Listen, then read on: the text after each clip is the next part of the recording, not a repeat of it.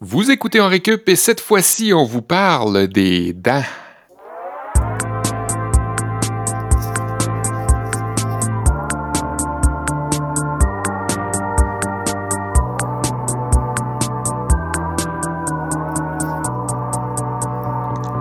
Bienvenue en récup, je suis Olivier Bradette avec Kevin Breton et Sébastien Blondeau, chacun chez soi, comme c'est devenu l'habitude dans les dernières semaines, à l'émission où votre curiosité a toujours de quoi se mettre sous la dent. J'espère que ça va les gars. Ben oui, salut Olivier. C'est vrai, on fait des cours en ligne maintenant, c'est la, nouvelle règle en récup. On suit les recommandations du ministère de l'Éducation et nous aussi, on est en ligne pour vous donner euh, de la formation. On espère que ça se passe pas trop mal pour vous autres euh, en confinement, chacun chez vous.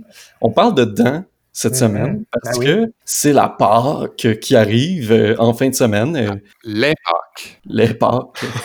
Et comme Pâques rime... synonyme avec dents. peut-être plus avec chocolat pour notre génération qu'avec résurrection d'un certain GC. On parle de dents parce que le sucre fait mal aux dents. Ah, c'est pour ça qu'on parle de ça cette semaine. Ouais. Ouais. Moi, je pensais que c'était parce que le film Les Dents de la Mer était sorti il y a 45 ans. Ça va faire 45 ans que Jaws est sorti cet été. Ben non. Comme on, approche, il est sorti en juin. Puis là, ça va faire 45 ans qu'il est sorti. Wow. Fait que je pensais que c'était pour ça qu'on. Il est sorti en 75, ce grand classique-là de Spielberg. Ah, ouais. C'est là que tu as rencontré Esther, hein, Oli? Ouais, euh, c'est moi qui ai fait un screening des vieux films de Spielberg. On s'est rencontrés entre Jaws et E.T., si je me souviens bien. Vous autres, euh, votre rapport, euh, je trouve ça bizarre de demander ça, votre rapport aux dents, c'est quoi? Est-ce que vous aimiez ça, aller chez le dentiste? Quelle question, hein? Est-ce que vous aimiez ça, aller chez le dentiste, vous autres? Euh, moi, je fais partie de la catégorie des gens qui ont eu un appareil dentaire. Mhm. Mes gentils parents ont dépensé euh, de l'argent euh, durant ma, ma période prépubère euh, pour que je puisse dormir avec une amanchure en plastique dans la gueule. Ça se voyait pas à l'œil nu. C'était apparemment préventif, comme on peut facilement le dire. Hein. Oui. Quand on travaille dans la médecine, ah, par prévention, on va faire ça. C'est ça le problème avec les dentistes. Hein? Un peu comme le garagiste, ouais. Ouais, ouais. Ouais, c'est vrai. Toi, Kev, t'as-tu eu de ce genre de traitement-là aussi? Non, non. Moi, j'ai euh, jamais vraiment eu de grosse intervention à part à m'être fait arracher les dents de sagesse.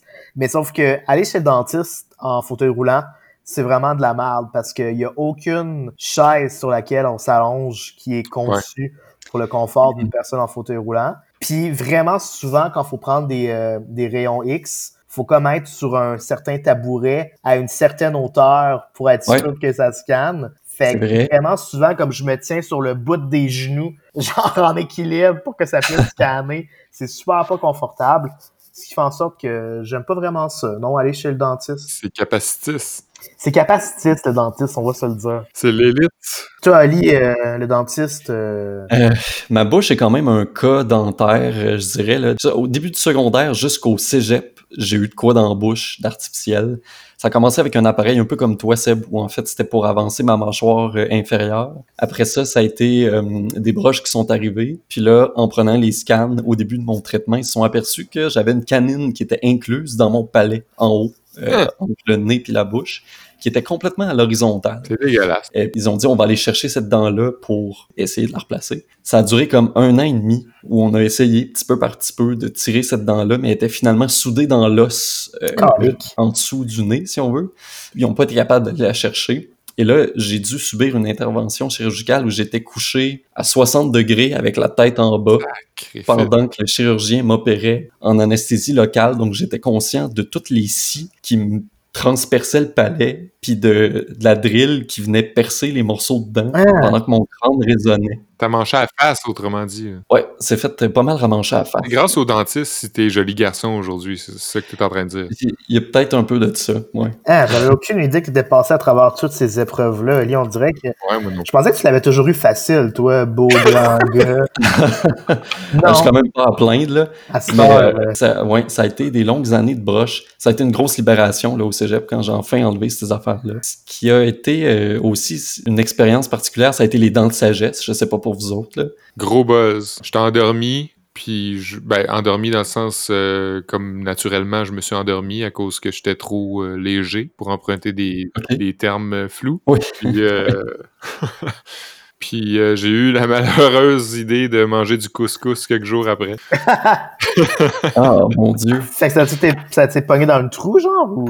Ouais. Moi, on on est rendu, Hmm. je sais pas, comme au 60e épisode à peu près, fait que les auditeurs savent déjà que c'est moi le plus tough des trois, mais moi, je me suis fait arracher ma dent de sagesse à 11h le matin, puis à 13h, j'étais à job, puis j'ai fait mon shift. C'est sûrement illégal. Je sais pas, peut-être, mais Ah, mais ta Je- job consistait à faire quoi? ben, j'écris- je, je retranscrivais des entrevues, là, fait que j'avais pas besoin de parler, mais c'est ça, on n'est pas tous des lopettes. hey, mais Seb, toi qui, t'es- qui est notre expert café des trois, là, Ouais, vas-y. on peut pas finir là-dessus. le café, c'est censé être dommageable pour les dents, non? Ça... Apparemment, non, j'ai posé la question à plusieurs dentistes euh, différents, puis ils disent tous esthétiquement c'est pas bon, mais sinon euh, ça, ça endommage pas les dents. Ah, ok. C'est pas bon, ça, ça jaunit les dents, là, Ouais, c'est ça. mais c'est juste esthétique. Ok. Là, euh, on parle, on parle de nos dents, mais euh, on a quand même des cours à donner aujourd'hui. Kevin, euh, de quoi tu nous parles? Ben, moi, au début, je voulais vous faire un cours d'histoire, euh, puis retracer l'histoire euh, du dentier, Euh, mais j'ai réalisé que c'était surtout un ramassis de faits dégueulasses euh, sur les ancêtres du dentier, Euh, comme quoi les Égyptiens avant euh, concevaient leurs prothèses en ivoire qui étaient fixées aux gencives avec des petits crochets en or. Ça, c'était comme le Mhm. premier modèle de dentier. Cool. Après ça, en 990, après Jésus-Christ en Espagne, il y a un chirurgien qui a décidé de remplacer des dents qui pouvaient manquer à ses patients par des os euh, de bœuf qu'il avait taillés. euh, ce qui était moyen, disons, pour la salubrité. Puis après, c'est pendant la Renaissance qu'on a commencé à fabriquer des dentiers complets avec des dents humaines recueillies sur des cadavres Ah oui. qu'on retrouvait sur des champs de bataille. Puis là, j'en ai eu assez. J'ai décidé que j'allais pas plus loin dans l'histoire du dentier. Fait qu'à la place, je vais plutôt vous parler de ces charlatans, ces arrache-dents modernes que sont les dentistes qui veulent piller notre portefeuille. Seb en parlait tantôt, l'espèce d'excuse de c'est préventif comme traitement, puis là, on le fait. Ben, il y a même bien du monde qui se font avoir dans ça parce qu'il n'existe pas vraiment de modèle clair sur les directives que les dentistes doivent suivre pour prendre une procédure très coûteuse par rapport à une autre moins coûteuse, par exemple. Fait que je vais vous faire un petit cours de société sur l'histoire des sciences des dentistes puis le manque de directives qui encadrent leur profession. Cool. Intéressant. Moi, ben, euh, vous savez, hein, je vous ai parlé il n'y a pas si longtemps euh, dans l'épisode de- sur les barrages des castors et euh, C'est vrai. Prenait euh, par le fait même que le castor, comme euh, plusieurs autres euh, rongeurs d'ailleurs, genre le lapin ou l'écureuil, a les dents qui arrêtent jamais de pousser. Ouais, ça, euh, je savais pas, ça m'a bien gros surpris. J'ai fait des recherches depuis, là, puis c'est vrai. Vu l'engouement que j'ai pu remarquer chez vous euh, devant euh, la nature et son fonctionnement, j'ai pensé ressortir ma loupe d'explorateur, euh, mon cahier de notes sur l'écologie, la faune, la flore et vous parler des dents des animaux. Un cours de biologie. Un cours d'écologie. en fait. Écologie. un cours sur les animaux et leurs dents, fait presque intéressant en secondaire 1. on m'avait donné un collier avec une dent de requin et je trouvais ça tellement cool. C'est, ouais, c'est vrai, il y en avait beaucoup qui avaient ça. Je trouvais ça vraiment hot, puis j'étais le seul dans mon entourage à en avoir un. Je savais pas que ça se vendait vraiment euh, comme... Je pensais que c'était vraiment rare, en fait.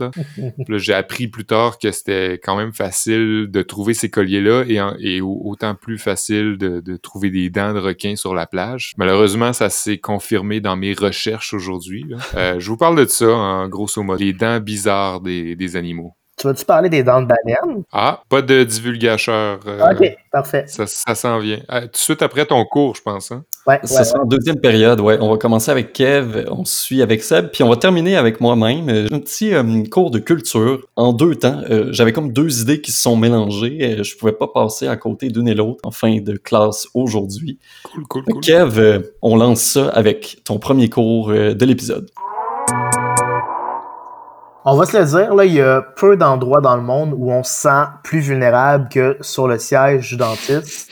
On est couché, souvent on est drogué, la Ouais. bouche grande ouverte pendant qu'un ou des inconnus vont nous fouiller dans la bouche avec des objets tranchants. Ouais, vrai. On paye pour ça, parfois parce que on a vraiment mal aux dents, parfois parce qu'on veut avoir les dents plus blanches, mais souvent, la plupart du temps même, on paye puis on fait, on se fait subir ça sans savoir exactement pourquoi, parce que on nous dit notre incisive 11 pousse un peu croche, parce que notre molaire numéro 16 embarque sur notre prémolaire numéro 15, ou parce que notre dent de sagesse fait juste comme pousser, ou parce que notre canine supérieure droite a une petite tache brune. Puis là, on est dubitatif, mais là, on nous montre une espèce d'image rayon X. Puis là, on n'a pas le choix d'abdiquer puis dire Ah, OK, oui, c'est ça, on est convaincu. Allez-y, allez faire votre travail. C'est l'œuvre de la prévention. on sait pas qu'on a mal parce qu'on intervient à temps. C'est un petit miracle dont on ne saurait être témoin que de l'extérieur. Sinon, ben, le pire nous attend. Ouais. Mais les dentistes, eux, ils ont le beau jeu de préparer le terrain, en fait, parce que ils ont les deux fourches dans notre plate-bande buccale. eux, les Puis là, mon père, il m'a toujours dit quelque chose qui m'a fait rire. Mon père, il a une théorie sur les dentistes. Pour lui, les dentistes, c'est comme les plus grands charlatans du monde parce qu'il se dit, il se que eux, ben, ils peuvent bien, les dentistes, pendant qu'on est euh, vulnérable, aller picosser un petit peu plus, juste un petit peu trop au fond du palais, arracher un bout d'émail en passant, tordre une dent de sagesse, peindre les parois intérieures de nos dents avec du fiel, puis hop, on ne sait pas, puis on doit reprendre rendez-vous par la force des choses dans trois mois. Ils sèment quelque chose à chaque fois. Voilà, c'est comme le fruit de leur effort. Ben, ils ont charpeint à, à aller replanter une petite graine, puis dans quatre mois, ils savent qu'on va retourner à leur cabinet, ouvrir notre portefeuille. Me semble, me semble que je l'entends dire ça, euh, André Breton. Mon père avait pas de super grande estime des dentistes, mais il avait pas de raison, en fait. Il exagère, sauf que je vais sûrement devoir lui faire lire un article de The Atlantic euh, sur lequel je suis tombé qui lui donne un petit peu raison. C'est un, article qui est sorti l'année passée, en mai 2019, The Truth About Dentistry. Écoutez-moi bien parce que c'est un contenu qui a de quoi faire grincer les dents. Ça commence avec un client qui visite un dentiste pour une, simple extraction de dents, en fait. Puis une fois qu'il a terminé la procédure, son dentiste, un peu mal intentionné, lui dit qu'il doit subir un autre traitement de canal, puis un deuxième, puis un autre. Et en tout, sur quelques années, ils vont subir neuf différents. Au, dé- Oui. au début des années 2000, ça, aussi neuf plombages. Et ils vont avoir payé en tout 50 000 dollars sur cette période-là pour des travaux qui sont jugés en fait un peu superflus. Pendant cette même période, à la- au, au même cabinet aux États-Unis, il y a une autre cliente qui visite le cabinet du docteur pour une première fois, juste pour une vérification euh, d'usage.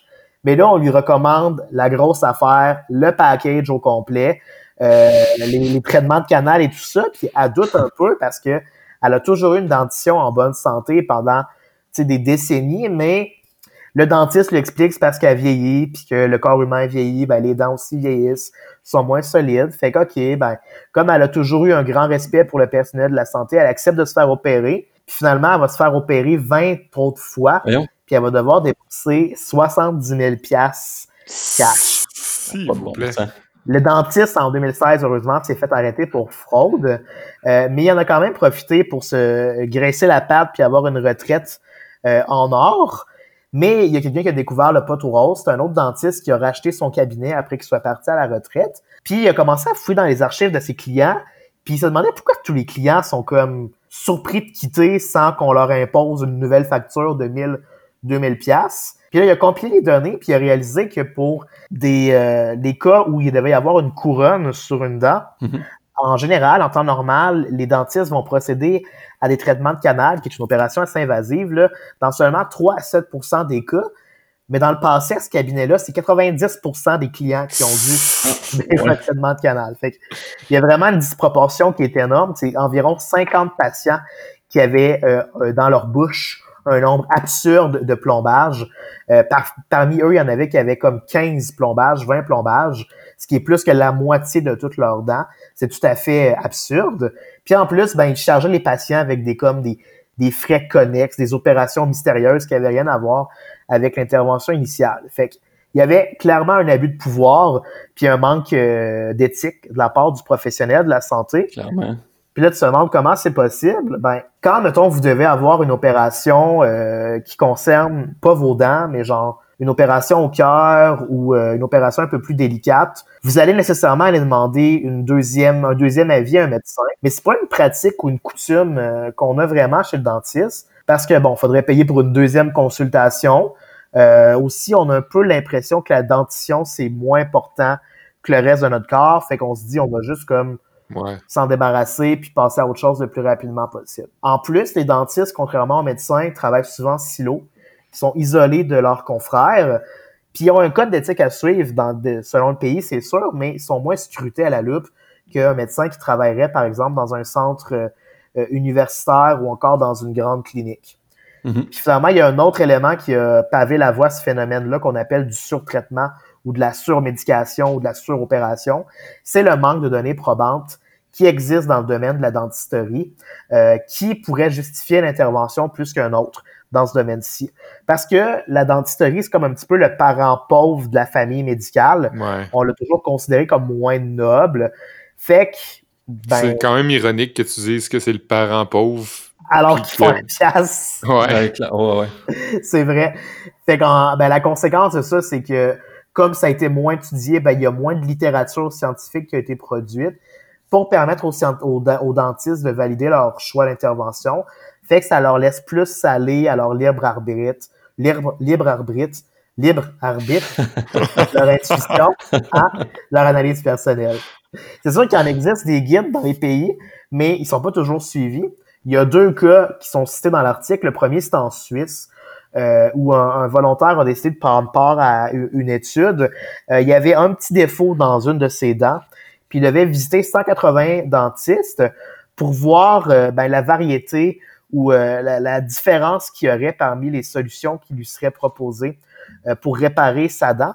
Et ce qui est intéressant à savoir, c'est que le guide recommanderait de faire absolument aucune intervention pour un problème aussi mineur que ça, juste recommander au patient de se brosser les dents, puis la, dent devrait se résorber d'elle-même. Sauf qu'il y a... Ah, c'est la soie dentaire? Genre, c'est ça. Sauf que plus mhm. tôt, ben, il y a 50 dentistes sur les 180 qui ont suggéré de procéder à un traitement jugé tout à fait non nécessaire. Puis il y en a même 13 qui proposaient de perforer la dent et 6 autres de le remplir avec du plombage. Ah, c'est complètement divergent. Là.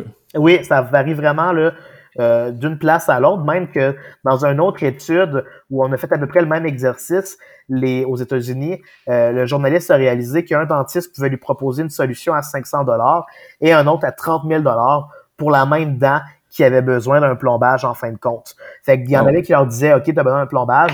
D'autres qui leur disaient, ben, tu as besoin d'une reconstruction complète de la mâchoire. Fait qu'il y a vraiment une grande variation entre les pratiques des différents est-ce que Est-ce que c'est tant de la charlatanerie, si je peux euh, utiliser ce néologisme, ou si c'est juste un point de vue divergent? ou? Ben, il y a plusieurs facteurs. C'est Est-ce que ça se discute? Est-ce que, genre, euh, c'est défendable d'un bord comme de l'autre? Ben, c'est sûr qu'un des éléments euh, qui explique cela, ça ne le justifie pas, mais ça l'explique, c'est que ça coûte super cher de devenir dentiste, puis malheureusement, la population prend de mieux en mieux soin de ses dents avec des bonnes brosses, du bon dentifrice, des pratiques efficaces, fait que les interventions sont devenues moins nécessaires, donc les dentistes ont beau être plus proactifs dans leur intervention, proposer des, des euh, opérations qui sont uniquement esthétiques ou encore recommander de visiter deux fois le cabinet euh, pour un nettoyage dedans, alors qu'en vérité, pour une personne moyenne, une visite à tous les 12-18 mois, c'est amplement euh, suffisant. Mais aussi, l'autre explication, c'est qu'on a trop longtemps refusé de mettre sur un pied d'égalité la dentisterie comme une science au même titre que la médecine. Ça réglerait bien des problèmes, surtout parce qu'il y a bien des euh, maladies, des complications de santé qui vont partir de la bouche. Euh, on peut penser au diabète, à des maladies respiratoires, cardiovasculaires, tout ça émanerait à prime abord des dents, de la bouche. Fait que si on mettait sur le pied d'égalité ces deux professions-là, ça éviterait probablement ce type de complications-là euh, par la suite. Fait que c'est un très bon article de The Atlantic. Si vous voulez en savoir plus, on pourrait le partager euh, sur notre page Facebook. Oui, merci Kev. Ça fait plaisir. Eh bien oui, euh, cours d'écologie. Comme disait Anne Dorval dans Le cœur à ses raisons, nous avons tous des dents. Ah. sauf, sauf que non, nous n'avons pas tous des dents. Euh, par exemple, nos amis les oiseaux n'ont pas une seule sainte dent dans la gueule. Et ça, malgré qu'il fut un temps dans la grande histoire ornithologique où euh, des oiseaux possédaient bel et bien une dentition. Je parle effectivement, Olivier, des Archaeopteryx. Je savais que tu allais l'amener. Le plus vieil animal à plumes connu à ce jour, qui avait des dents, et je pense qu'on peut même en apercevoir dans le film Jurassic Park. Je pense. Pas sûr, mais je pense. Mais pourquoi, Sébastien, les oiseaux n'ont plus de dents? Bonne question, Kevin. Eh bien, à cause qu'ils volaient, le bec plus aérodynamique et plus léger a été préféré dans la sélection naturelle, d'une part, et aussi grâce aux muscles de leur estomac assez robustes, les oiseaux euh, ont plus eu besoin de mâcher autant leurs aliments au cours de leur évolution. Fait que le bec tranchant leur suffisait. D'autres animaux n'ont pas de dents, comme la tortue, hein, la belle tortue. Elle a juste un petit bec cornu au bout de sa bouche avec lequel elle déchire son manger avant de l'avaler. La baleine bleue aussi, Kevin, a pas de dents. Elle a un balai. Juste des longs poils, oui, c'est ça, tu le dis, un balai tout autour de la bouche qui sert à euh, filtrer les déchets des bons snacks sur son mhm. passage. Je me suis fait expliquer ça tantôt en mangeant. Ma blonde, elle me parler des dents des différents animaux. Ouais, hein, c'est ça. Fait que tu vas me couper la parole tout au long de ma chronique. On pense aussi aux fameux fourmiliers, ces bêtes à quatre pattes que les experts qualifient de full dégueu et de voir que ça existe, ça. J'imagine que marcher, c'est pas ta priorité quand ta bouche, c'est une balayeuse et que tu la traînes partout par terre, que tu nourris exclusivement d'insectes vivants. Sinon, je vous ferai pas sursauter, les gars, en vous affirmant que la grande majorité des animaux possèdent des dents, mais toutes ne sont pas comme on se l'imaginerait. Hein? C'est pourquoi je vous offre ce soir un grand palmarès des dents fucked up. Oh yes. Oui, messieurs. Donc, numéro 1, On connaît tous le sourire charmeur des requins, sourire contenant plusieurs rangées de dents. Hein? Tout dépendant le type de requin, on peut leur compter de 2 à 7 rangées de dents par mâchoire, ce qui représente en moyenne de 200 à 500-600 dents, tout, tout dépendant la grosseur du requin. Mais ce n'est pas tout. Leurs dents tombent et repoussent en continu. Fait que c'est les dents des rangées en arrière qui sont les plus jeunes et qui, au hmm. fil de leur vie, se taillent une place vers l'avant. Et d'autres, et d'autres plus jeunes refont surface derrière. Comme une machine distributrice, dans le fond. Avec le ressort qui pousse. Exactement. C'est pour ça que c'est pas rare d'avoir des colliers en dents de requin. C'est ça. c'est qu'ils se ramassent beaucoup de dents dans la mer, puis ça se ramasse à la plage. Et à la fin de sa vie, le requin aura eu en moyenne 30 000 dents. C'est quand même euh, pas mal. Hein? Mais ce n'est pas tout. La mâchoire sur laquelle ces rangées de dents poussent est pas attachée au crâne du requin, comme c'est le cas pour les humains et pour la plupart des autres vertébrés, dis-je bien. Mm. C'est-à-dire que leur mâchoire est comme amovible, ce qui fait que notre ami le requin peut plus facilement diriger ses dents vers la chose à mordre, quelle qu'elle soit. Alors on passe au numéro 2.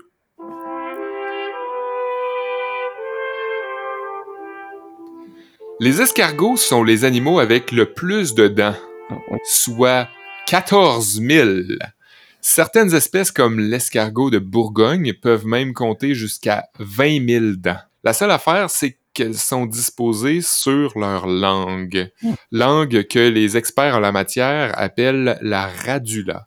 Hmm. Et ça leur sert en fait à attraper leur nourriture et d'en prendre quelques bouchées. Information bonus, attention, c'est un escargot aquatique communément, communément appelé la patelle qui détient le record des dents les plus solides du monde. Ah ouais. En fait, c'est pas seulement ça, ces dents sont le matériau biologique le plus solide sur la Terre, plus encore que le titane. Alors, numéro 3. Les hippopotames, quant à eux, sont les grands vainqueurs dans la catégorie des animaux avec les plus longues canines. Des canines qui peuvent atteindre jusqu'à 6 décimètres. Wow. C'est long, 6 décimètres. 6 décimètres, là, c'est genre... 60 centimètres. Ouais, c'est plus qu'un demi-mètre. C'est genre long comme mon bras gauche. D'ailleurs, c'est déconseillé de faire du canot ou de la petite barque à proximité d'hippopotames parce que c'est méchant. Et c'est pas long que leurs canines font la passe aux dix bateaux aussi. Maintenant, êtes-vous prêts pour la question Olivier Bradette du jour? Oui! Yes!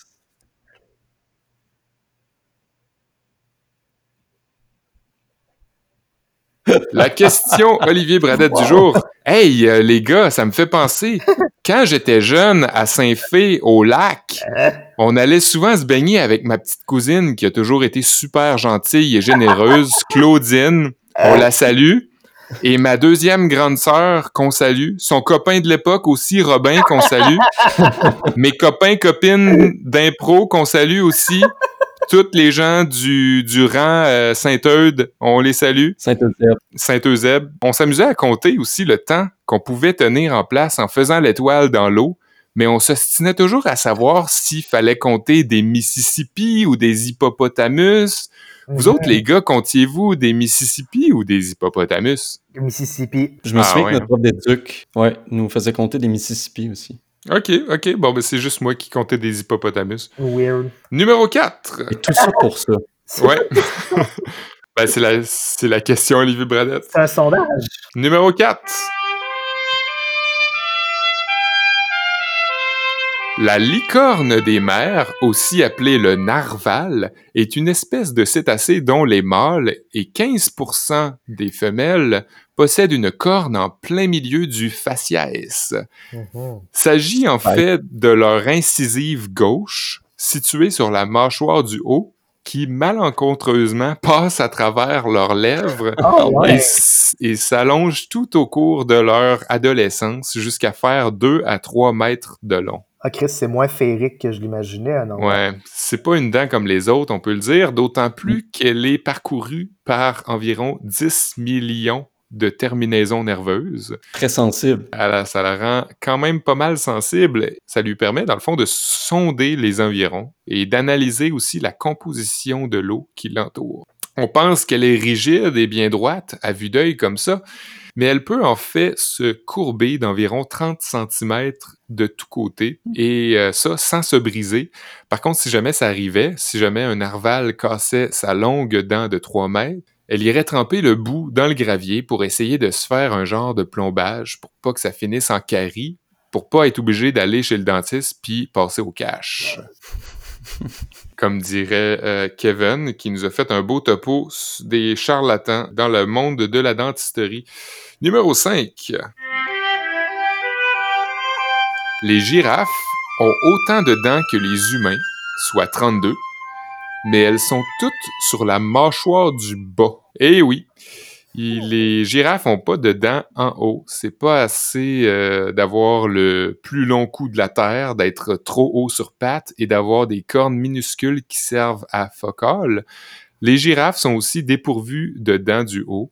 À ce que je comprends, elles utilisent celles qu'elles ont, pas tant pour mâcher que pour arracher les feuilles des arbres. C'est comme genre un, un filtre qui laisse sortir les bouts de branches et conserve Mhm. le reste. Un peu comme les baleines bleues font avec leurs poils. Ils vont filtrer leur nourriture. Ça, je savais. Oui, et voilà, c'est ce qui met fin à ce palmarès déjanté, ainsi qu'à mon cours d'écologie essentielle à notre compréhension du monde animalier. J'ai appris plein d'affaires. Je vous parlerai plus jamais du Saguenay-Lac-Saint-Jean. Et là, c'est bien bête parce que la semaine prochaine, j'ai un cours de prévu sur. En tout cas, euh, on verra rendu là. J'avais envie de vous parler de la fée des dents et de son origine pour mon cours. J'aurais aimé ça, vous parler du fait que c'est un personnage qui fait partie du folklore occidental, puis qui est de coutume pour les parents d'en faire référence pour encourager leurs enfants à arracher leurs dents de lait. Mhm. Ça aurait été le fun aussi de vous mentionner que dans la francophonie, il y a pas mal juste le Québec et l'Acadie qui parlent de la fée des dents. Dans la plupart des autres pays francophones, c'est plutôt la petite souris qui passe. Ouais, moins peurant un peu, Mm. je trouve. Ouais, la petite souris. L'utilisation de fée des dents viendrait probablement de la culture anglaise et germanique, où là, on la désigne comme Zahnfee en allemand ou Tooth Fairy en anglais. Mathieu Tessier euh, pourra me reprendre euh, si jamais. Là. Ouais, c'est vrai. Il y a par contre un rapprochement à faire entre la petite souris et la fée des dents. Leurs origines remonteraient au 17e siècle dans un conte français de la baronne d'Aulnoy qui s'appelait La bonne petite souris. Oh. Dans cette histoire-là, une fée se transforme en souris pour aider une reine à se départir de son méchant roi en se cachant sous son oreiller puis en lui faisant perdre toutes ses dents. Ah, mais ça reste une fée. Ça reste une fée puis qui devient une petite souris. Donc moi je trouvais ça étrange que certains pays évoquent une souris puis d'autres une fée. Ben oui. Mais là on comprend maintenant que ça part probablement du même conte en fait. Et c'est de là que viendrait la tradition de placer ses dents de lait sous son oreiller pour que les parents se démènent ensuite à déposer du change pendant la nuit sans réveiller leur enfant. Selon un sondage de la compagnie Visa réalisé en 2013 aux États-Unis, combien en moyenne un enfant recevrait pour sa dent à votre avis? 5 dollars. Pour une dent, Pour euh, une dent. Non, Ouais, non, non, ça- on va dire 2 dollars. OK. ben, ça m'étonnerait pas que ça soit rendu à 5 piastres. Ouais, c'est ça, il y a l'inflation du prix des dents. C'est 3,70. Ok, fait que je gagne. Moi, je, trouve- je trouverais ça drôle de trouver littéralement 3,70 sur mon oreiller. Mais c'est ça, il y en a qui donnent plus, il y en a qui donnent moins, il y en a qui doivent faire même des chèques euh, dans certaines familles. Euh, Ben. Il faut croire que ouais, ça a monté. Ça aurait été cool de vous évoquer tout ça, mais je voulais profiter de l'occasion de ce cours-ci pour vous parler de quelque chose. La période de confinement dans laquelle on est est pas mal propice pour entamer un marathon de films ou de séries. Esther et moi, on s'est mis à binge-watcher The Walking Dead et en un peu moins de deux semaines de confinement, on a clenché quatre saisons et demie, malgré le fait que je travaille encore à temps plein. C'est drôle Euh, parce que Je le trouve pas mal bon. hein. on fait exactement ça. Nous, mon- on s'est tapé 5 saisons de Game of Thrones. C'est pour ça que tu nous parles de Games of Thrones Oui. depuis. euh, Ah, ok, pour vrai, c'est game au, sin- au singulier, Seb, c'est pas game. Ouais. euh, je sais pas, je- j'écoute pas ça, je connais pas ça. Ouais, Ça ça. m'intéresse pas. C'est c'est très bon, Kev. Rendez-vous jusqu'à la saison 7, puis après, vous pourrez arrêter puis passer à autre chose. Mais Seb, t'es la première personne, je vais pas faire dérailler le cours, là, mais t'es la première personne qui m'a parlé de Game of Thrones. Ouais, ben c'est parce que je suis au fait de ce qui s'en vient. Là. Euh, je t'ai parlé de ça, puis c'était pas encore en ondes. là. Ouais, mais pourquoi tu te connais Je suis un homme d'actualité, là, c'est juste ça. là. Un homme de ton temps. Tu reviens à Walking Dead. Euh, je sais que Kev, toi, tu l'as écouté, mais toi, Seb, Non, ok, non plus. Moi, je l'ai écouté. Toi, tu l'as écouté, c'est ça. Grand fan. Je suis juste rendu au milieu de la quatrième saison, donc pas de spoilers, s'il vous plaît. Et, et inquiétez-vous pas si vous nous écoutez, je ferai pas de spoilers non plus. Sean, es-tu morte rendu à quatrième saison? Hey, en écoutant The Walking Dead, j'ai remarqué quelque chose qui me chicote et je voulais vous en parler aujourd'hui. Dans cette dystopie où chaque jour est une quête de denrées pour survivre, où chaque coin de rue, de forêt ou de corridor peut être la scène de mort atroce d'un protagoniste, où il faut faire confiance à personne, et où les balles fusent encore plus que d'habitude en sol américain, il y a quelque chose qui m'agace. Alors que les conditions sanitaires laissent de plus en plus à désirer dans cet état de la Georgie en désolation, que l'odeur de sueur, de sang et d'autres matières organiques permettrait presque aux survivants de déjouer l'odorat des walkers sans même devoir s'enduire d'entrailles humaines. C'est-tu dégueulasse, ça?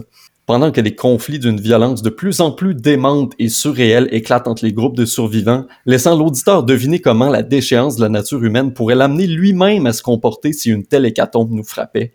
Un détail m'amuse.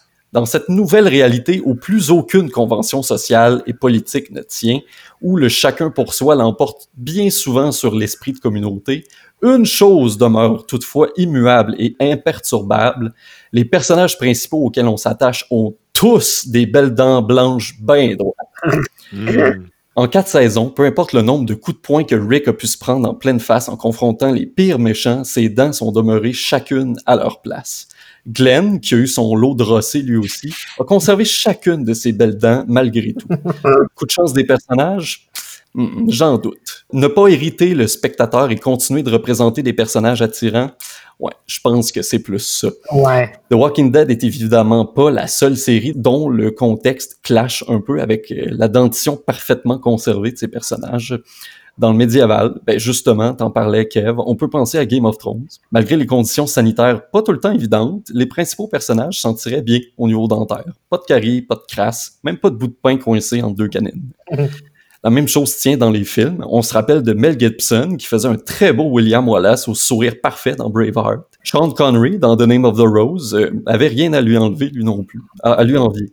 Et c'est franchement exceptionnel pour des époques représentées où les techniques de dentisterie et d'orthodontie étaient inexistantes. À quelques exceptions près, ce sont aussi curieusement les méchants qui ont des dents imparfaites. Vous aurez peut-être remarqué ça aussi. Grima, langue de serpent dans Le Seigneur des Anneaux.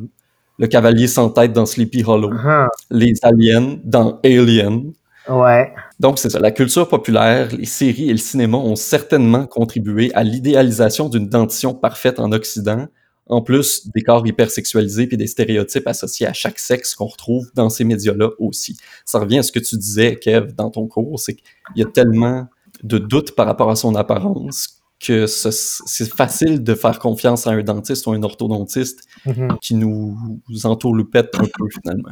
Il y a donc beaucoup de pression sur l'apparence du sourire aussi. Et aujourd'hui, aux États-Unis, c'est environ 80% des adolescents qui auraient recours à un traitement d'orthodontie. Il y a une étude de 2012 qui a été réalisée par euh, Invisalign qui témoigne que malheureusement, les personnes aux dents un peu croches sont souvent moins favorisées socialement. 38% des Américains laisseraient tomber une deuxième date avec quelqu'un qui a un défaut de dentition. Et ça, c'est 14% de plus que si la personne vivait encore chez ses parents. Donc, si vous êtes un Tanguy, gardez espoir dans votre conquête euh, de la date parfaite et surtout, gardez le sourire. Ah, Ah. Fait que c'était notre journée sur euh, les dents. Ouais?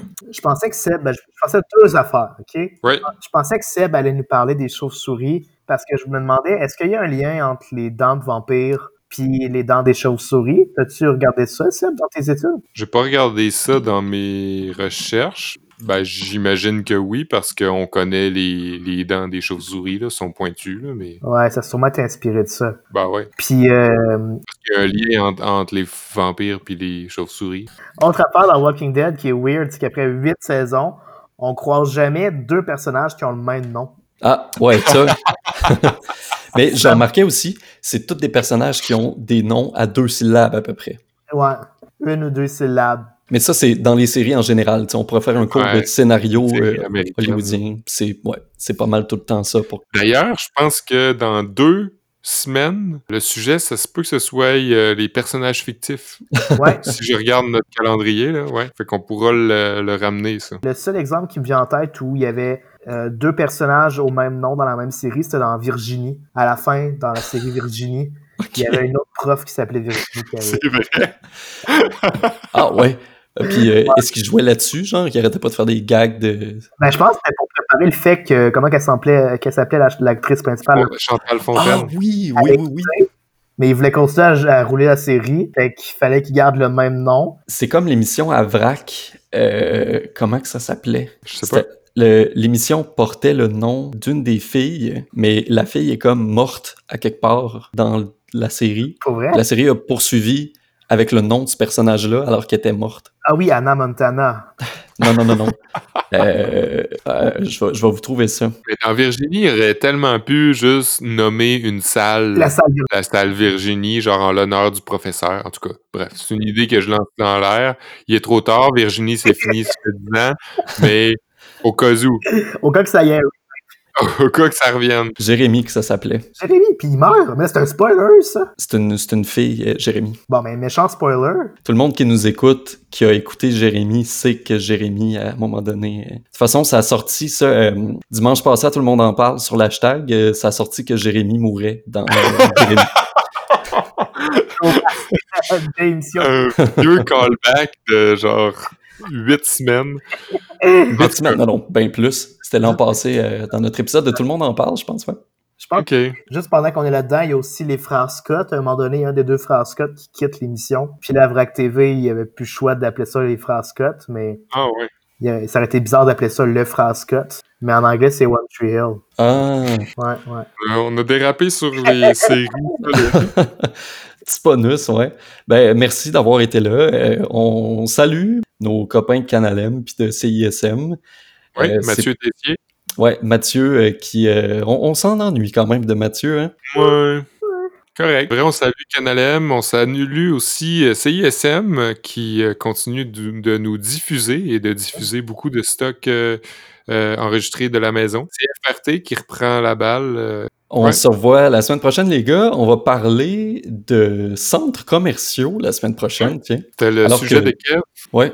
Euh, alors que tous ces centres d'achat-là sont fermés maintenant, on va, on va profiter de la fermeture pour enregistrer en direct d'un centre d'achat la semaine prochaine. Oui, manquez pas ça. Ouais. Ah, Good. ciao, portez-vous bien, bonne semaine. Sourire.